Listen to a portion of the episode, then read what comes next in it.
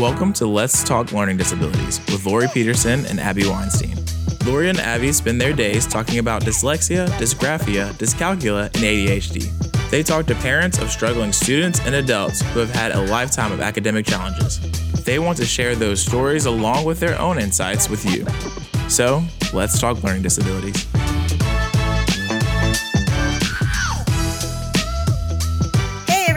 This is Laurie. And this is Abbey. Welcome to episode number 71 of Let's Talk Learning Disabilities. How are you today, Abbey? I'm doing great. How are you doing? I'm doing well, thank you. I'm kind of excited Good. about today. I know we've talked mm, a lot about too. Section 504 in the past, but today we have an official 504 coordinator with us, and I'm super excited because this is like information from the source. Exactly. Right? Straight, Straight from, from, the horse's mouth. Exactly. Exactly. Yes. So today we have Suzette with us. Hi, Suzette. Good morning, good afternoon, whatever it is. Hello. Thank you for being with us today. I'm glad to be here. Suzette is a you're a 504 coordinator for in a pretty one of the bigger districts in the state of te- Texas, correct? I am. Awesome. Okay. So I think we'll just start. Just give us a little bit of your background about kind of how you landed in the role as a 504 coordinator.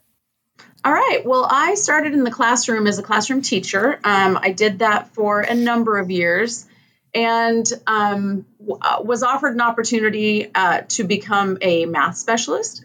And so I did that for a couple of years and I loved it. And I was working with kids all day long and it was fantastic. And then, uh, due to budget funding cuts, um, my position was cut. Oh. And I was offered any classroom on the campus um, to go back into the classroom as a classroom teacher. And I wasn't um, just the stage I was at with my children and my job and just life in general. I decided that that wasn't really the direction I wanted to continue heading. And so um, I had a fantastic principal that offered me an intervention position. So I did that for a couple of years. And that wasn't, I also didn't love what I was doing um, in that position. What is that exactly? What's an intervention position?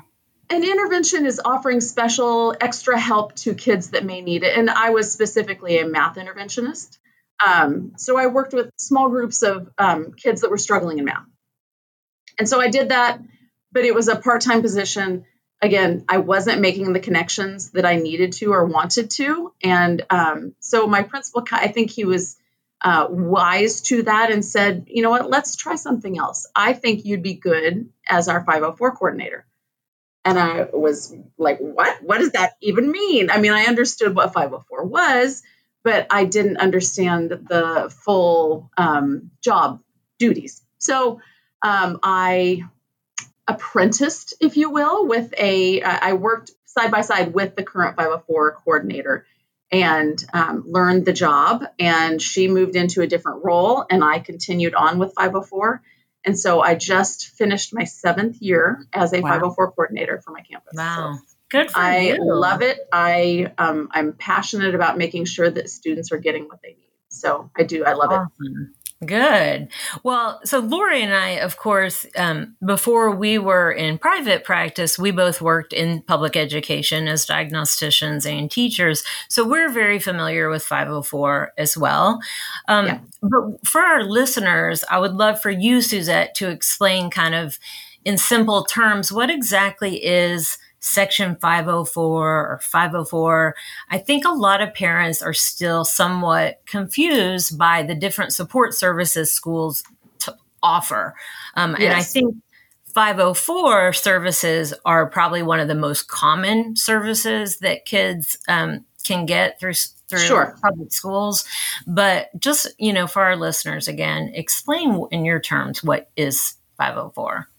All right. Well, I um when I'm trying to talk to my parents, I start from the very beginning. And 504 is actually a um it's an a, a it's from the Rehabilitation Act of 1973 from a long time ago. It was put in place as an anti-discrimination civil rights statute that covers individuals with disabilities. So what was happening back in the 70s was war and people were coming home from the war and they were disabled and they were being discriminated against because of their disabilities.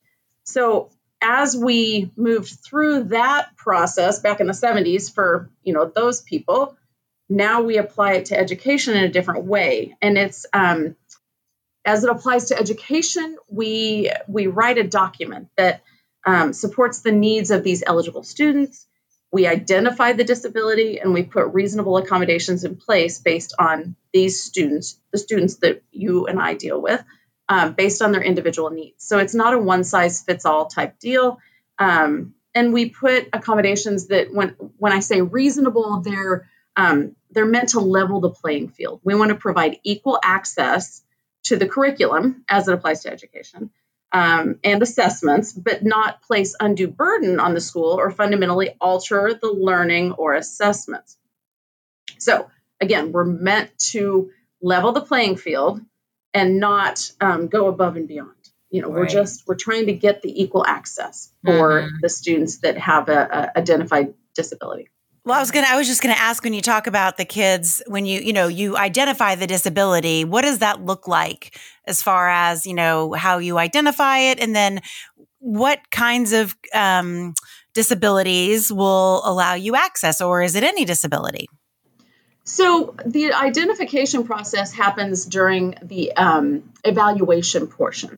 And when I say evaluation, we're not doing the 504 coordinators are not doing an evaluation like for for example, you would do. An educational diagnostician does something totally different. That's an evaluation. But we're taking as many data pieces as we possibly can get. So I my job as a coordinator, I take all these pieces. So I'm going to ask the parents for as much information as possible regarding their child. I want to know um, how they act at home, how they feel about school. And so we give them a survey. We ask lots of questions. Um, I'm going to ask information, ask for information from a teacher. Um, as many teachers that will give me the information. Um, I look at discipline records and attendance records and grades, and we take all of this information and we put it in a folder and we evaluate it. And so when I say we evaluate, we as a committee. So 504 is a committee based decision. We all decide if a student is eligible based on their disability. And who is the we? Just when you so, say we, I think uh-huh. a good thing. So we is the committee. A wow. committee consists of t- at least two. So a committee cannot be one. I cannot be the 504 coordinator and go, I am the exclusive one. I'm making all the decisions. We have to involve people who are familiar with their student. So absolutely the parents need to be in that meeting. And and sometimes we can't get the parents, but I would hope that your your parents would um, be willing and able and, and wanting that um, to go through. So at least two people that are knowledgeable about 504, uh, not 504, people who are knowledgeable about the student come together. We convene a committee and we make the decisions based on the data that was put um, together prior to the um, committee meeting. And so, does the student need to have come to you with a diagnosed disability, or can you look at a student and their records and the information from home and from school and see that there is a struggle and there is a need for some level of support that needs to be formally written up?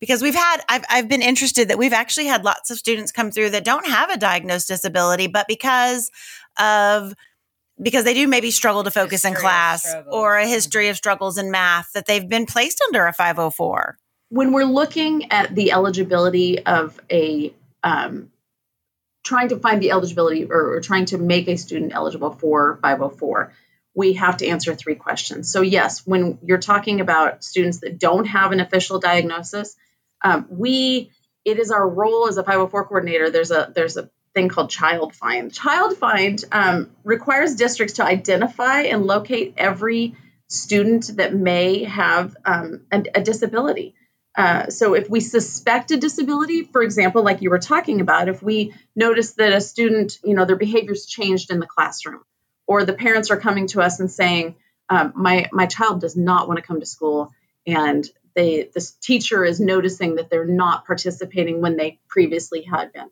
then it's our role to look at that student, gather all that data, and we can say yes, we are answering these three questions that um, you. Uh, enables eligibility or allows them to be eligible for 504 services. And those three questions are uh, Does the student exhibit a physical or mental impairment? And so at, eh, we as a committee sit at the table and we say, well, do they? And they say, we say yes. Well, what is uh, what is the impairment? And so we may suspect ADHD. We may suspect dyslexia. We may suspect these things. So the very first question is determining if they exhibit a physical or mental disability. Yes. And that um, could be based on all the input that you guys sitting around the table have from school data, informal data, parent data, school nurse, anything else teachers have shared. Or it could also be, I mean, a parent could bring in some outside evaluations or testing as well, correct? Yes. Does the student have a physical or mental impairment that it could include a report from, for example, diagnostic learning services? And then the second question is Does the student's physical or mental impairment affect one or more major life activities? And that's where you have this non, or we have this non exhaustive list of physical or mental impairments. And it, when I say non exhaustive, I mean it is, it can be anything. Um, I have a list of things like performing manual tasks, seeing, hearing, eating, sleeping, walking, standing, lifting, bending, speaking, breathing, learning, reading, concentrating, and it goes on and on and on and on. And even what's not on my list could be something that they're struggling with in the classroom. So if, if it's considered a major life activity, then we say yes, that is number uh, answer to number two. Question number two is yes. Answer to question number three or one is yes. And then number three, does the student's physical or mental impairment substantially limit major life activities? Well, when we're talking about school, I would consider school as a major life activity. And so then that third question is yes. And then we as a committee would say, well, do we all agree that this student should qualify for 504 services? And the committee says, yes, absolutely. And then that student is then eligible for 504 services and accommodations. And then do you use that data to drive the accommodations? And that is also a committee decision too, as well. Absolutely. Um, we we look at all the things. So, so one of the things that um, I've seen happen is parents might come in with a whole list of things that they say, "Here's my list. Here's what I want my student to have," and that's that's not what it that's not the way it works. It is a committee based decision. We have to do it as a committee, and you know the the parent may say, well, I want my student to have, you know, triple extra time to do all assignments. And we can take that into consideration. We can look and go, okay, well, let's see how the, the student has done in the past. And the teacher has brought the data to the table saying, no, they don't actually need that extra time. They're actually an early finisher. Uh, mm-hmm. so we we can give them, you know, maybe time and a half just in case they slow down. But the data has to back up the accommodations. Okay, that makes sense. Yeah. Because I can see parents coming in and requesting a lot of things that are not quote unquote reasonable in the school's yeah. eye. Yes, exactly. We're not giving, uh, you know, a, a, a, common misconception is that we're giving, 504 gives that student a leg up and mm-hmm. that they should get better grades and it, it all should be better and they should be excelling and that's not the case. We're we're leveling the playing field. We're we're making the accommodations available so they can access their curriculum as right. equal as their non-disabled peers. I was going to say because we have had parents where we've had to talk them through the process of, you know, right now there really aren't any academic struggles, right? They're making good grades, they're getting their work done. You know, there's nothing for the school to say that there's kind of that quote unquote academic need. They're, they're not, it's not impairing a major life activity of learning. Yeah. But the question I do have is we do have some though that are spending an inordinate amount of time at home working on assignments. And so yeah. while it may not be impacting their performance in the classroom per se, it is affecting their life outside of school. Mm-hmm. So by reducing the amount of homework or give whatever, whatever the accommodation might be, it yeah. would help improve their life outside of school. Is that something you guys take into consideration as well? Absolutely. And we have many students that are they're getting all A's. They're very smart children. They um it's you can't say you can't have a 504 because they're getting good grades. That has nothing Thank to do with you very much. Say that again for the people yes. in the back. Just because a student is smart or getting good grades does not mean that they are excluded from the 504 services and accommodations. We those kids might struggle silently. Um, mm-hmm. Um, like you said, they might be home doing all the homework and, and working so hard. Um, something else I see often at school is that kids struggle. So, they, they try so hard. They do so well keeping it together at school.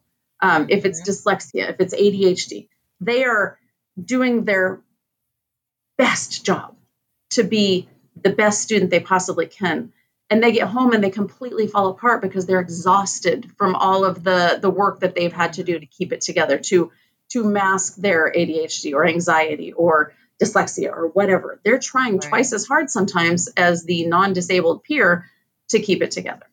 So those are the kids we look out for and we take that information from the parents. You know, we may not see it in the classroom, um, but the parents may come to us and say, my kid gets home and is a mess. My kid gets home and does not want to do homework. They absolutely are tired. They go and take a nap for three hours. whatever the case may be, we have to look at that as a big picture mm-hmm. when we're deciding if a student is um, eligible for 504.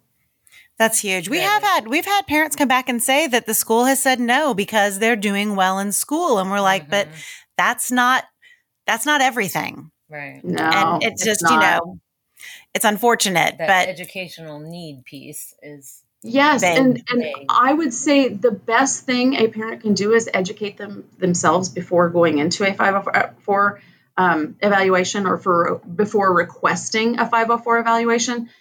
Educate yourself on what your student can receive and should receive based on what they have going on at home, going on at school, um, all the evidence any of the testing that that you guys may do, um, your services that you provide. So, I um, it breaks my heart when I know that some kids are being denied something that they should absolutely receive. Mm-hmm. I know. So with the 504, so when you you have, you do the evaluation, you meet as a committee, you evaluate all of the data, whether it be all formal or informal. You decide if the student is eligible. If everyone agrees the student is eligible for Section 504 services, then yes. what happens next? Like, I'm kind of thinking of, you know, a lot of parents are very quick to assume if they ask for special help for their child or they, you know, divulge that their child has a disability, um, they're afraid that they'll be stigmatized and labeled or pulled out of class or things like that. So, what, how does what happens with the 504 process?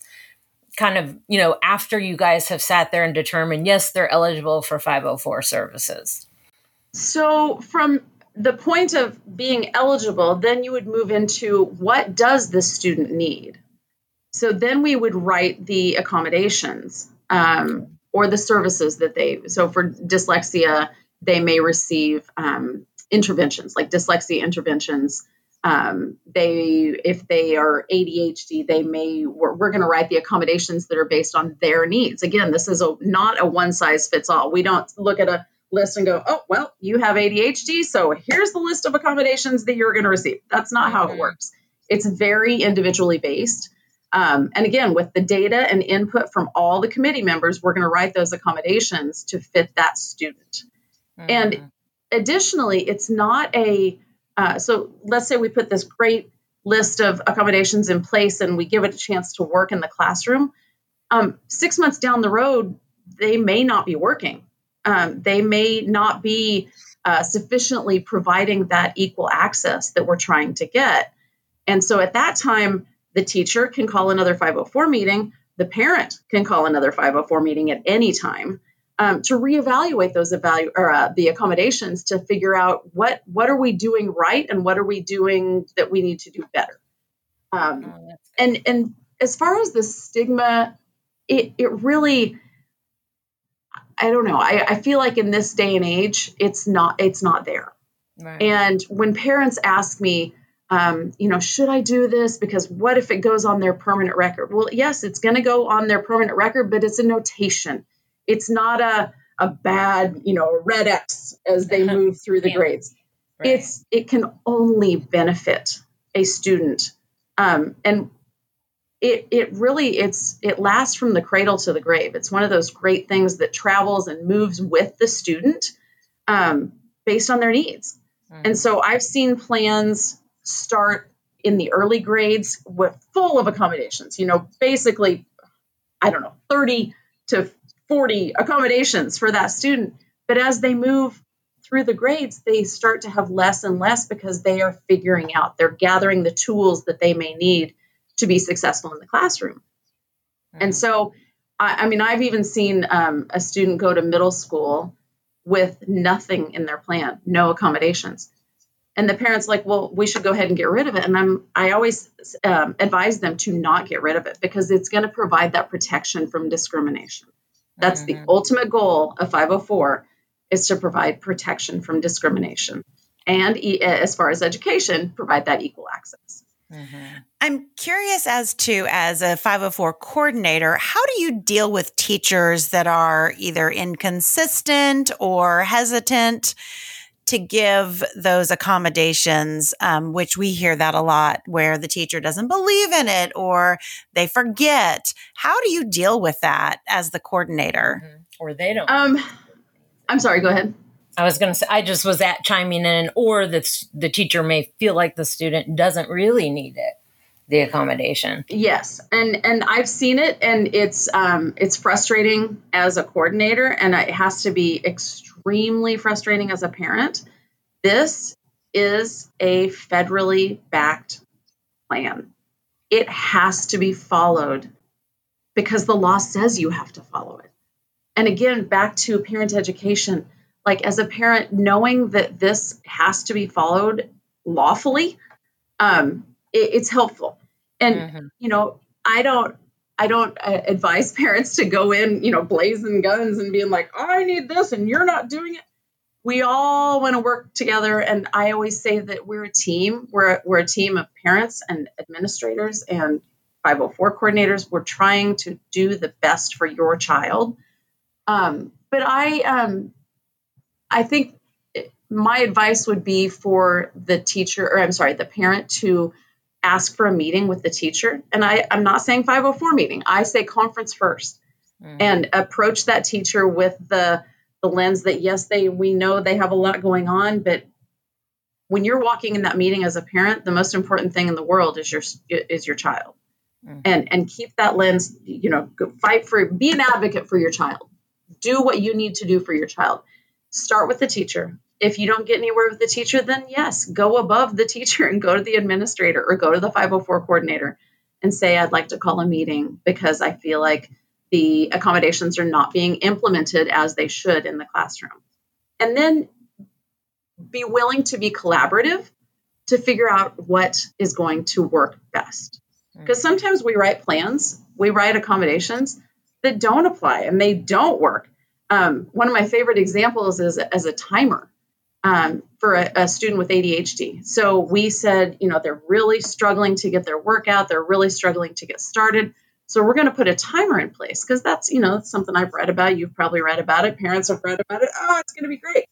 We put the timer in, pla- in place for the student, and it caused so much anxiety for the student that the ADHD wasn't the problem anymore, and it became anxiety for that yeah. clock that was ticking in their face so um, it, it's just it's a matter of trial and error. We give it a try, we modify or we we change the plan as needed, um, but it's going to suit that student. It's it's definitely tailored for the each individual student.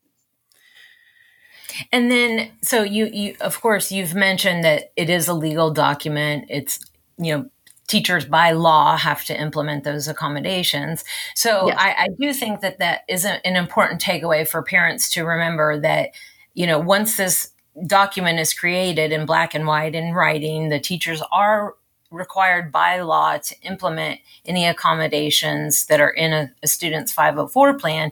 And then I love that you pointed out that it could change based on their needs. So mm-hmm. I, I do think that's important for everyone to realize that every year are you required required to meet at least once a year on each student that gets a 504 plan yes that um, it's an annual review and um, we it's once a year and then every three years we do a reevaluation And as for as far as 504 is concerned, that just means we're going to open the folder, we're going to review the data again, make sure that everything looks good. Um, oftentimes, you know, by year three, students may have another diagnosis. You know, ADHD and anxiety often go hand in hand. Um, dyslexia mm-hmm. and ADHD often go hand in hand. So sometimes we do add in more impairments um, but yes, it's a, a annual re, uh, annual evaluation, or I'm sorry, an annual meeting to just kind of review the accommodations, and then a triannual um, reevaluation. So, when a student graduates high school, yes, does their 504 plan go with their transcript to their college? Yes and no. Okay. So it goes it goes with them and that student has a 504 it does make it easier um, so so any school if you transfer from one school to the next that school is going to take the information and say yes we realize you have a 504 we're going to implement the accommodations that you had in place previously until they have their own meeting in which they would look at the accommodations and apply them to the situations and the data that they had um, same thing with college so they're going to go to college. The student, hopefully by then, is starting, well, they should be advocating for themselves by then. Mm-hmm. Um, and they will go and they will request a 504 meeting, at, at, which time they will look at the accommodations and see how they will apply to their college courses. Now, but it's so, not called 504 in college typically, right? It is. It still is called 504. Okay. Yeah. And I'm I'm actually speaking from experience here. I have a um, high school student who's doing dual, my own child, who's doing dual credit college classes. And uh, she actually had to take her 504 plan that was written um, from her school to the college advisor and have that meeting on her own. That they didn't want anything to do with me as a parent in college. So that that was a hard step. Parents, if you're listening right now, it's a hard step to take back, you know, take that step back and let your child do it on their own. But it, it was it was great and it was very um, I don't know. It was she felt independent and, and strong in that moment. Um, and that's something else that I will say is that you as a parent can help your student by helping them advocate for themselves. Um, it's a little bit harder in the younger grades, but as they get older, they can they they should be aware of what their 504 plan has.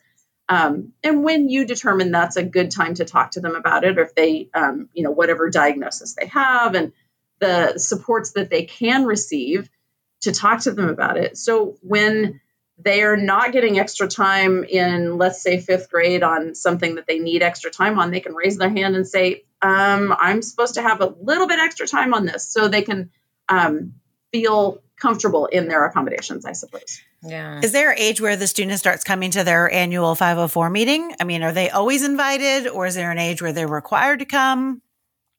Um, there's there's nothing set in stone. There's nothing written okay. that okay. says, but um, I I would say whenever your student feels more comfortable about it. So in the early grades, they may come and just sit. And, you know, we'll ask as a coordinator, I'll ask them a few questions about how things are going and try to get some information from them. Um, third grade, I think, is probably pretty early. Fourth grade, yes, come on in. Fifth grade, absolutely, because by middle school, um, you should be invited. The student should be invited to the meeting um, and beyond. Right. And give some input as far as if something's Abs- working for them or not working. Absolutely. And, and again, um, my own child in se- uh, sixth or seventh grade, um, she has dyslexia. And so she did not want that test read to her anymore. So she had oral administration and she had no problem reading it. And I'm like, I tried to explain to her, but your brain reacts differently when you hear it and see it at the same time. And she's like, Mom, I don't want that anymore. right. Okay. So but you have to listen to, right. Yep. Yep. And and the data wasn't supporting it. You know, the, the teacher was like, Yeah, I haven't read it to her. And I'm like, Well, then I guess we have to take it out. Because well, it yeah. was not being implemented in the classroom because she didn't want it. Um, so it goes both ways. You know, the, right. the parents can say, I want this, and the student can say, I do not want this. So it is, it's a collaborative, um, it's actually a wonderful process to help these kids. Do you help um, the the whole process of getting accommodations on the SAT or ACT? Is that something that you do, or or are the parents doing it independently? Uh, the, the parents generally have to apply for it, I believe. I, I'm not as familiar with that um, stage of the game, but I believe it. I've had some requests for students that were applying for private school. And I know that the, the parent had to fill out the form and then they brought it to me as the coordinator for um, this, you know, the official, like, here's the right. official word from the school that yes, the student does have a 504 plan that includes extra time or oral administration or etc. Mm-hmm. Right. That makes sense. Yeah. I'm curious, like with your daughter or you know other high schoolers when they go to college, if they're taking that 504, their most recent 504 plan, you know, could there be accommodations on that plan that don't really align with you know the college setting or the college classroom or um, i'm just wondering you know did she have to lose accommodations when she transferred to college? Did they just implement everything that was in that current plan or ask um, her what exactly she needed? Yes they they definitely changed it um, even beyond what i would have wanted. But again i'm the parent. I'm not the student sitting there in the classroom. Mm-hmm. so yes they it became um, a lot less, but again, it was still applying to what she needed. Um, oh, she did have an instance where she received a grade on a paper um, before she was finished with it. And so it was an online assignment, and they, the teacher graded it before it was finished. And she said, But mom, I didn't get my extra time. And I said, Okay, so how are you going to handle that? So she emailed the teacher and said, um, I'd like to request to use my extra time that is listed in my 504 plan.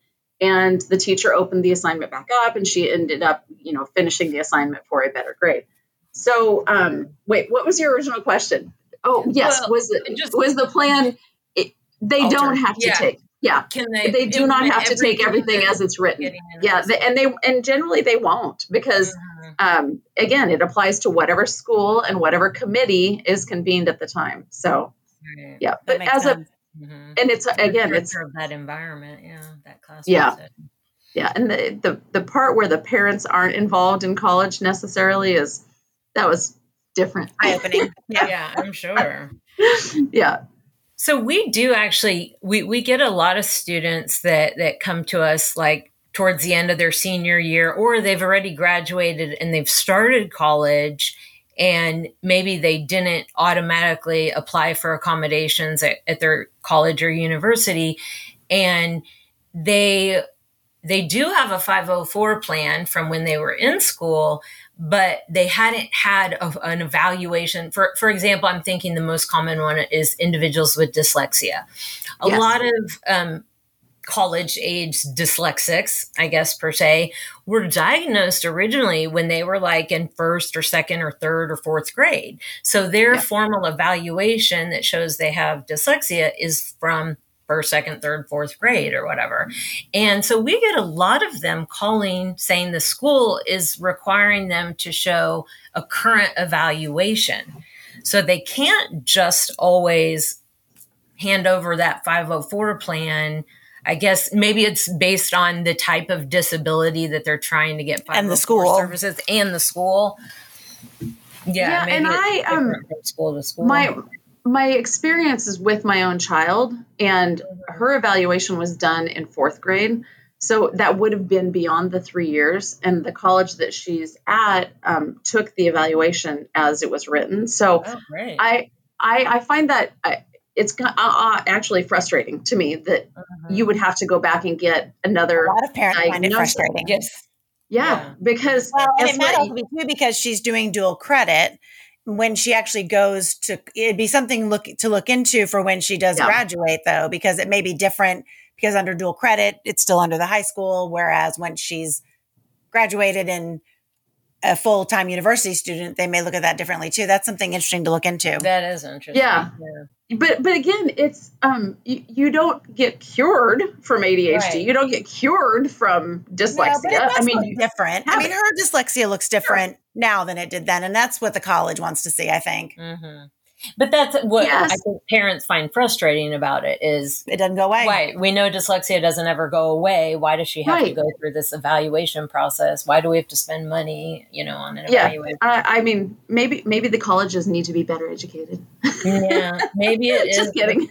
You know, dependent on whoever's running that disability services program at each and every college or university. Yes, yeah. yes, because yes, the, I mean, my my child has gained the tools so it's not even obvious. You, absolutely not obvious that she has right. dyslexia.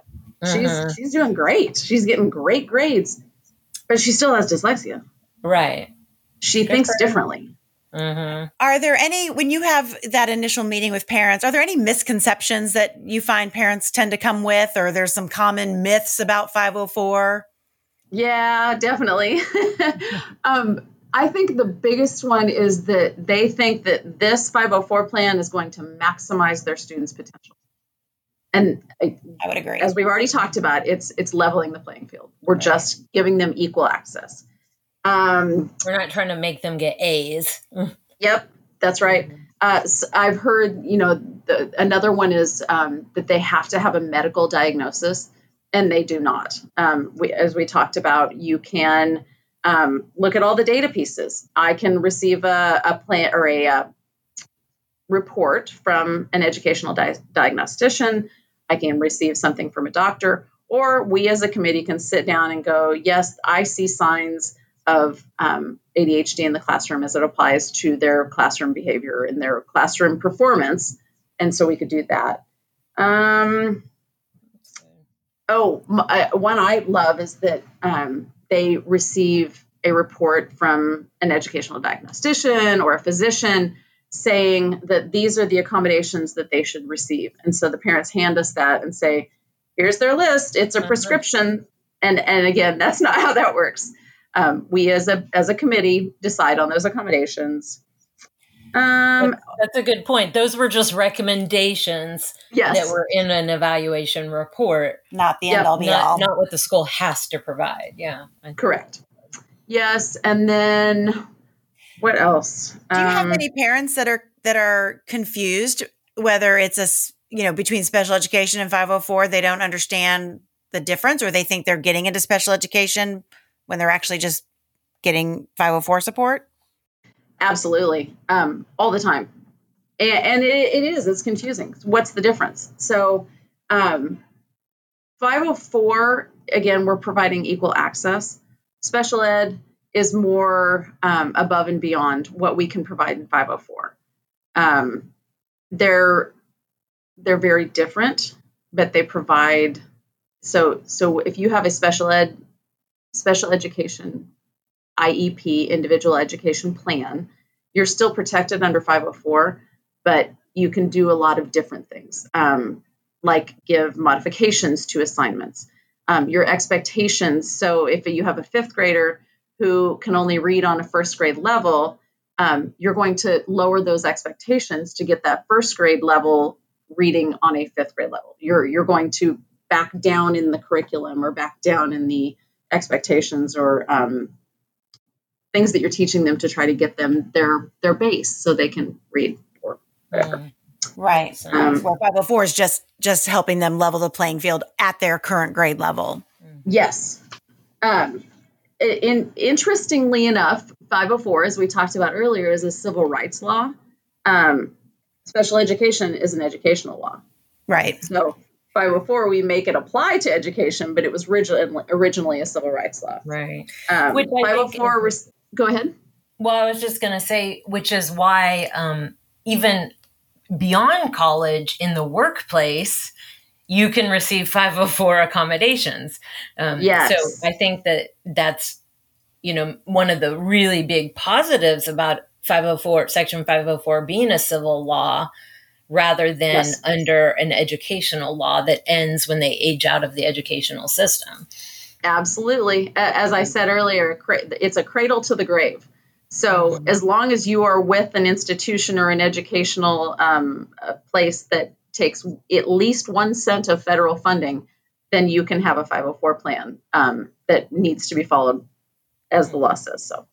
That's awesome. So, that is awesome. Yeah. This has been so incredibly helpful. So, yeah, yeah, It's so, so good to hear it from somebody on the inside. yeah, it really is. And we do, I mean, we get confused, we get a lot of parents and um, older students that are very confused about what is know, 504. They'll say, I, I, I have an IEP and a 504 plan, or yes, I'm in special education and my 504 plan says this, or no, I'm not in special education, but I have an IEP and it affords. Yeah, they really get confused. But I feel like, too, not just between that, but also just what exactly is it and how is it designed to help my student? Mm-hmm. And yeah. that, like we talked about, it's not about making them a 4.0 student. It's about helping level the playing field so that they have equal access. And I think that is what's yes. incredibly important to understand. Equal access Yes, access. absolutely.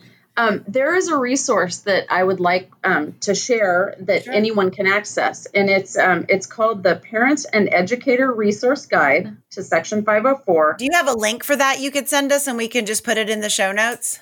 I do. Um, you can Google it also, but okay. So it's called the Parent and Educator Resource Guide to Section 504 in public elementary and secondary schools. Okay, we'll um, put a link to that it, in the show notes so people can access that. Okay, it's from the U- U.S. Department of Education Office for Civil Rights. So that is awesome. Is, Thank you. It's uh, it's written pretty well too, so it's not so wordy and legally, legally. Yeah, oh, legal jargon that that I don't understand sometimes. So I, yeah. I actually I refer to it myself just to make sure that I'm keeping myself in compliance. That's awesome. Well, yeah. thank you. Thank you for taking time out of your summer to join us and and share all this you're a wealth of information. We really appreciate you. Absolutely. It was my pleasure. Thank you so much for having me. Um, please, parents, go out and, and advocate for your students. It, it's the best you can do for them. Absolutely.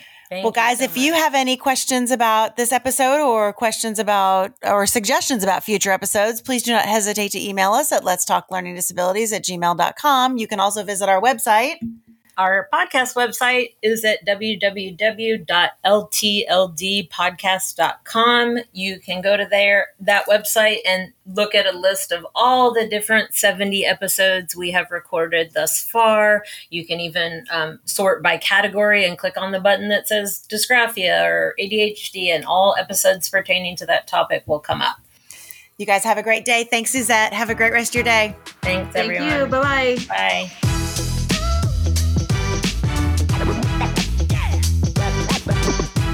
Thank you so much for joining us today. In our show notes, you can find information about today's talk, as well as links to resources and other episodes. If you have questions about today's talk, have ideas for future episodes, or just want to stay connected, you can contact us through Diagnostic Learning Services on Facebook, Twitter, LinkedIn, and Instagram. So, let's keep talking learning disabilities. This podcast is sponsored by eDiagnostic Learning you can find more information at www.ediagnosticlearning.com.